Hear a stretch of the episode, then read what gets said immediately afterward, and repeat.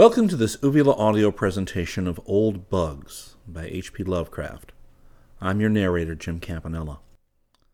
Old Bugs is a short story by the American horror fiction writer H.P. Lovecraft, probably written shortly before July 1919. It was first published in the Arkham House book, The Shuttered Room and Other Pieces, in 1959. Readers will know that it is a bit of a departure from Lovecraft's usual horror and disturbing speculative fiction. It is about as close to comedy as you are ever going to get with the Lovecraft stories. The piece was written after Lovecraft's friend, Alfred Galpin, suggested that he wanted to try alcohol before Prohibition went into effect.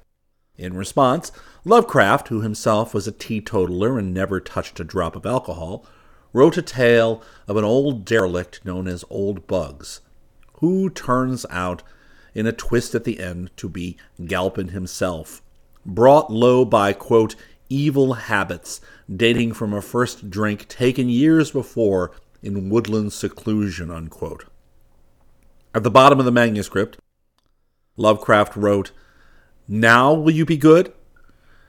The woman whose engagement to Old Bugs is cancelled due to his drinking, Eleanor Wing, was a fellow student in Galpin's high school press club. And now, Old Bugs. An extemporaneous sub story by Marcus Lollius, proconsul of Gaul. Sheehan's pool room, which adorns one of the lesser alleys in the heart of Chicago's Stockyard District, is not a nice place.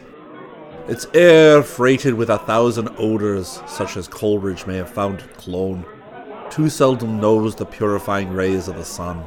But fights for space with the acrid fumes of unnumbered cheap cigars and cigarettes which dangle from coarse lips of unnumbered human animals that haunt the place day and night but the popularity of Sheehan's remains unimpaired. And for this there is a reason. A reason obvious to anyone who will take the trouble to analyse the mixed stenches prevailing there. Over and above the fumes and sickening closeness, rises an aroma once familiar throughout the land, but now happily banished to the back streets of life by the edict of a benevolent government the aroma of strong, wicked whiskey. A precious kind of forbidden fruit indeed in this year of grace 1950. Sheehan's is the acknowledged centre to Chicago's subterranean traffic in liquor and narcotics, and as such has a certain dignity which extends even to the unkept attaches of the place. But there was until lately one who lay outside the pale of that dignity one who shared the squalor and filth, but not the importance of Sheehan's. He was called Old Bugs, and was the most disreputable object in a disreputable environment.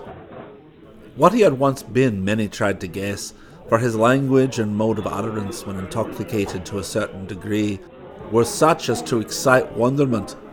But what he was presented less difficulty. For Old Bugs in superlative degree, epitomized the pathetic species known as the bum or the down and outer.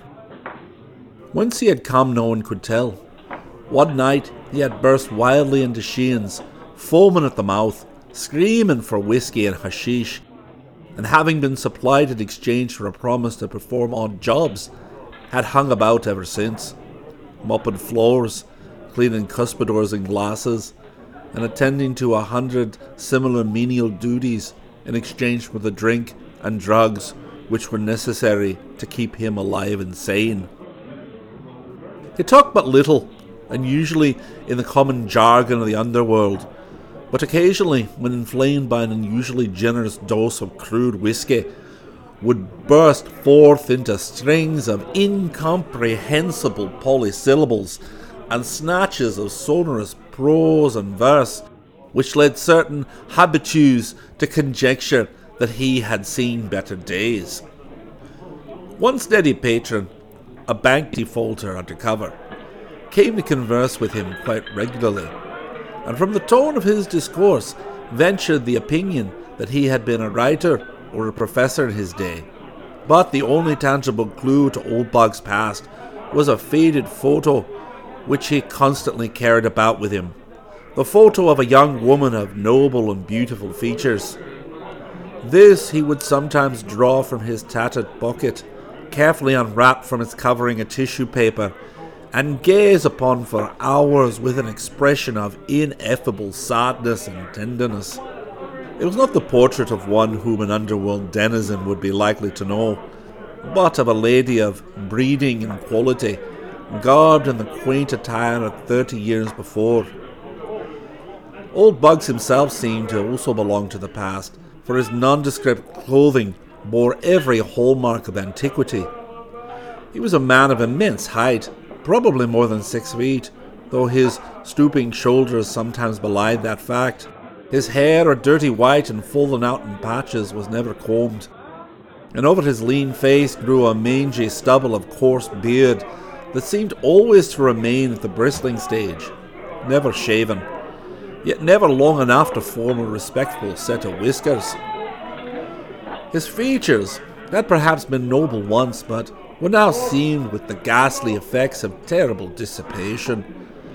At one time, probably in middle life, he had evidently been grossly fat, but now he was horribly lean. The purple flesh hanging in loose pouches under his bleary eyes and upon his cheeks. Altogether, old Bugs was not pleasing to look upon.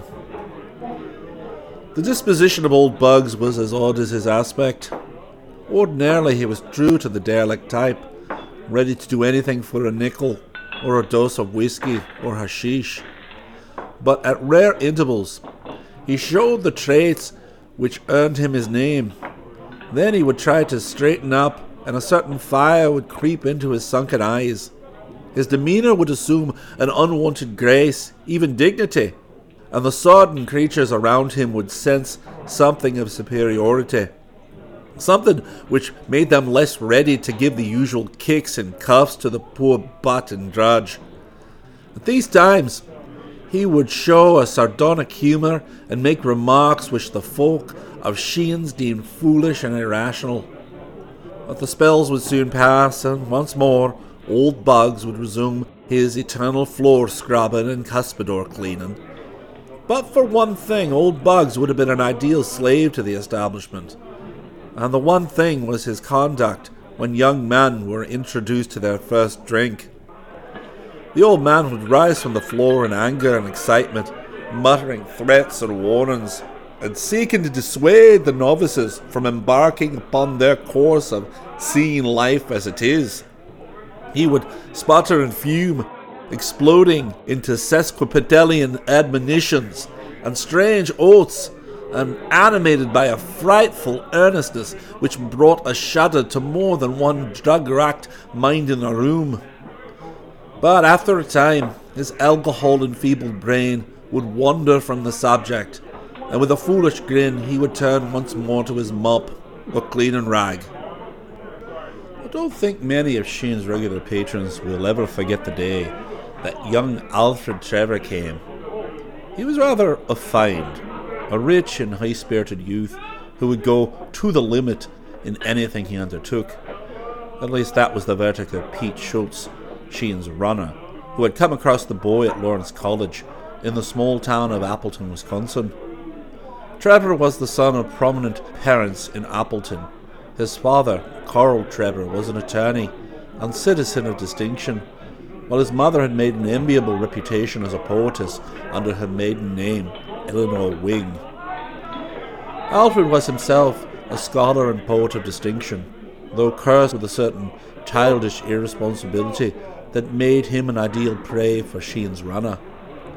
He was blond and handsome and spoiled, vivacious and eager to taste the several forms of dissipation about which he had read and heard. At Lawrence, he had been prominent in the mock fraternity of Tappa Tappa Keg, where he was the wildest and merriest of the wild and merry young roisterers. But this immature college frivolity did not satisfy him. He knew deeper vices through books, and he now longed to know them firsthand. Perhaps this tendency toward wildness had been stimulated somewhat by the repression to which he had been subjected at home, for Mrs. Trevor had particular reason for training her only child with rigid severity. She had in her own youth been deeply and permanently impressed with the horror of dissipation with a case of one to whom she had for a time been engaged. Young Galpin, the fiancé in question, had been one of Appleton's most remarkable sons, attaining distinction as a boy through his wonderful mentality. He won vast fame at the University of Wisconsin, and at the age of 23 returned to Appleton to take up a professorship at Lawrence and to slip a diamond upon the finger of Appleton's fairest and most brilliant daughter. For a season all went happily, till without warning the storm burst. Evil habits, dating from a first drink taken years before in woodland seclusion, made themselves manifest in the young professor. And only by a hurried resignation did he escape a nasty prosecution for the injury to the habits and morals of the pupils under discharge. His engagement broken, Galpin moved east to begin life anew. But before long, Appletonians heard of his dismissal in disgrace from New York University, where he had obtained an instructorship in English. Galpin now devoted his time to the library and lecture platform, preparing volumes and speeches on various subjects connected to belles lettres, and always showing a genius so remarkable that it seemed as if the public must sometime pardon him for his past mistakes. His impassioned lectures in defence of Villon or Poe or Verlaine and Oscar Wilde were applied to himself as well. And in the short Indian summer of his glory, there was talk of a renewed engagement at a certain cultured home on Park Avenue. But then the blow fell, a final disgrace, compared to which the others had been nothing. It shattered the illusions of those who had come to believe in Galpin's reform, and the young man abandoned his name and disappeared from public view. Rumour now and then associated him with a certain Consul Hastings, whose work for the stage and for motion picture companies attracted a certain degree of attention because of its scholarly breadth and depth. But Hastings soon disappeared from the public eye, and Galpin became only a name for parents to quote in warning accents. Eleanor Wing soon celebrated her marriage to Carl Trevor, a rising young lawyer, and of her former admirer retained only enough memory to dictate the naming of her only son and the moral guidance of that handsome and headstrong youth. Now, in spite of all that guidance, Alfred Trevor was at Sheehan's and was about to take his first drink. Boss! cried Schultz as he entered the vile smelling room with his young victim. Meet my friend, Al Trevor. Best little sport up at Lawrence. That's in Appleton, Wisconsin, you know. Some swell guy, too. His father's a big corporate lawyer up there in this burg. His mother's some literary genius. He wants to see life as she is. Wants to know what the real lightning juice tastes like. So just remember, he's me friend and treat him right. As the names Trevor, Lawrence, and Appleton fell on the air, the loafer seemed to sense something unusual. Perhaps it was only some sound connected with the clicking bowls of the pool tables or the rattling glasses that were brought from the cryptic regions of the rear. Perhaps only that, plus some strange rustling of the dirty draperies at the one dingy window. But many thought that someone in the room had gritted his teeth and drawn a very sharp breath. Glad to know you, Sheehan, said Trevor in a quiet, well bred tone. This is my first experience in a place like this, but I'm a student of life and don't want to miss any experience. There's poetry in this sort of thing, you know, or perhaps you don't know, but it's all the same. Young feller, responded the proprietor, you come to the right place to see life. We got all kinds here. Real life and a good time. The damn government can try to make folks good if it wants to, but I can't stop a fellow from hitting her up when he feels like it. What do you want, feller? Booze, coke, or some other dope? You can't ask for nothing we ain't got. Habitues say that it was at this point they noticed a cessation in the regular monotonous strokes of the mop. I want whiskey, good old fashioned rye, exclaimed Trevor enthusiastically. I'll tell you, I'm good and tired of water after reading of the merry bouts fellow used to have in the old days. I can't read an Anacreontic without watering at the mouth, and it's something a lot stronger than water than my mouth waters for. Anacreontic? What in the hell is that? Several onlookers looked up as the young man went slightly beyond their depth, but the bank defaulter under cover explained to them that Anacreon was a gay old dog who lived many years ago and wrote about the fun he had when all the world was just like Sheehan's. Let me see, Trevor, continued the defaulter. Didn't Schultz say your mother is a literary person too? Yes, damn it, replied Trevor. But nothing like the old Teian. She's one of those dull, eternal moralizers that try to take all the joy out of life. Namby-pamby sort. Ever heard of her? She writes under her maiden name, Eleanor Wing. Here it was that old Bugs dropped his mop. Well, here's your stuff, announced Sheehan jovially, as a tray of bottles and glasses was wheeled into the room. Good old rye, and as fiery as anywhere as you can find in Shy Town. The youth's eye glistened, and his nostrils curled at the fumes of the brownish fluid, which an attendant was pouring out for him. It repelled him horribly, and revolted all his inherited delicacy. But his determination to taste life to the full remained with him, and he maintained a bold front. But before his resolution was put to the test, the unexpected intervened. Old Bugs, springing up from the crouching position in which he had hitherto been, leapt at the youth and dashed from his hands the uplifted glass, almost simultaneously attacking the tray of bottles and glasses with his mop and scattering the contents upon the floor in a confusion of odoriferous fluid and broken bottles and tumblers. Numbers of men, or things which had been men, dropped to the floor and began lapping at the puddles of spilled liquor. But most remained immovable, watching the unprecedented actions of the barroom drudge and derelict. Old Bugs straightened up before the astonished Trevor and in a mild, cultivated voice said, Do not do this thing. I was once like you, and I did. Now I am like this. What do you mean, you damned fool?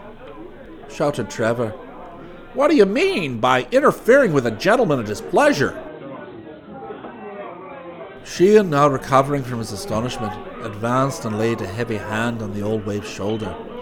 This is the last time for you, old bird, he exclaimed furiously. When a gentleman wants to take a drink here, by God, he shall, without you interfering. Now get the hell out of here before I kick you the hell out of here. But Sheehan had reckoned without scientific knowledge of abnormal psychology and the effects of nervous stimulus. Old Bugs, obtaining a firmer hold on his mop, began to wield it like a javelin of a Macedonian hoplite, and soon cleared a considerable space around himself. Meanwhile, shouting various disconnected bits of quotation, among which was prominently repeated, The sons of Belial, blown with insolence and wine. The room became pandemonium, and men screamed and howled in fright at the sinister being they had aroused. Trevor seemed dazed in the confusion, and shrank to the wall as the strife thickened.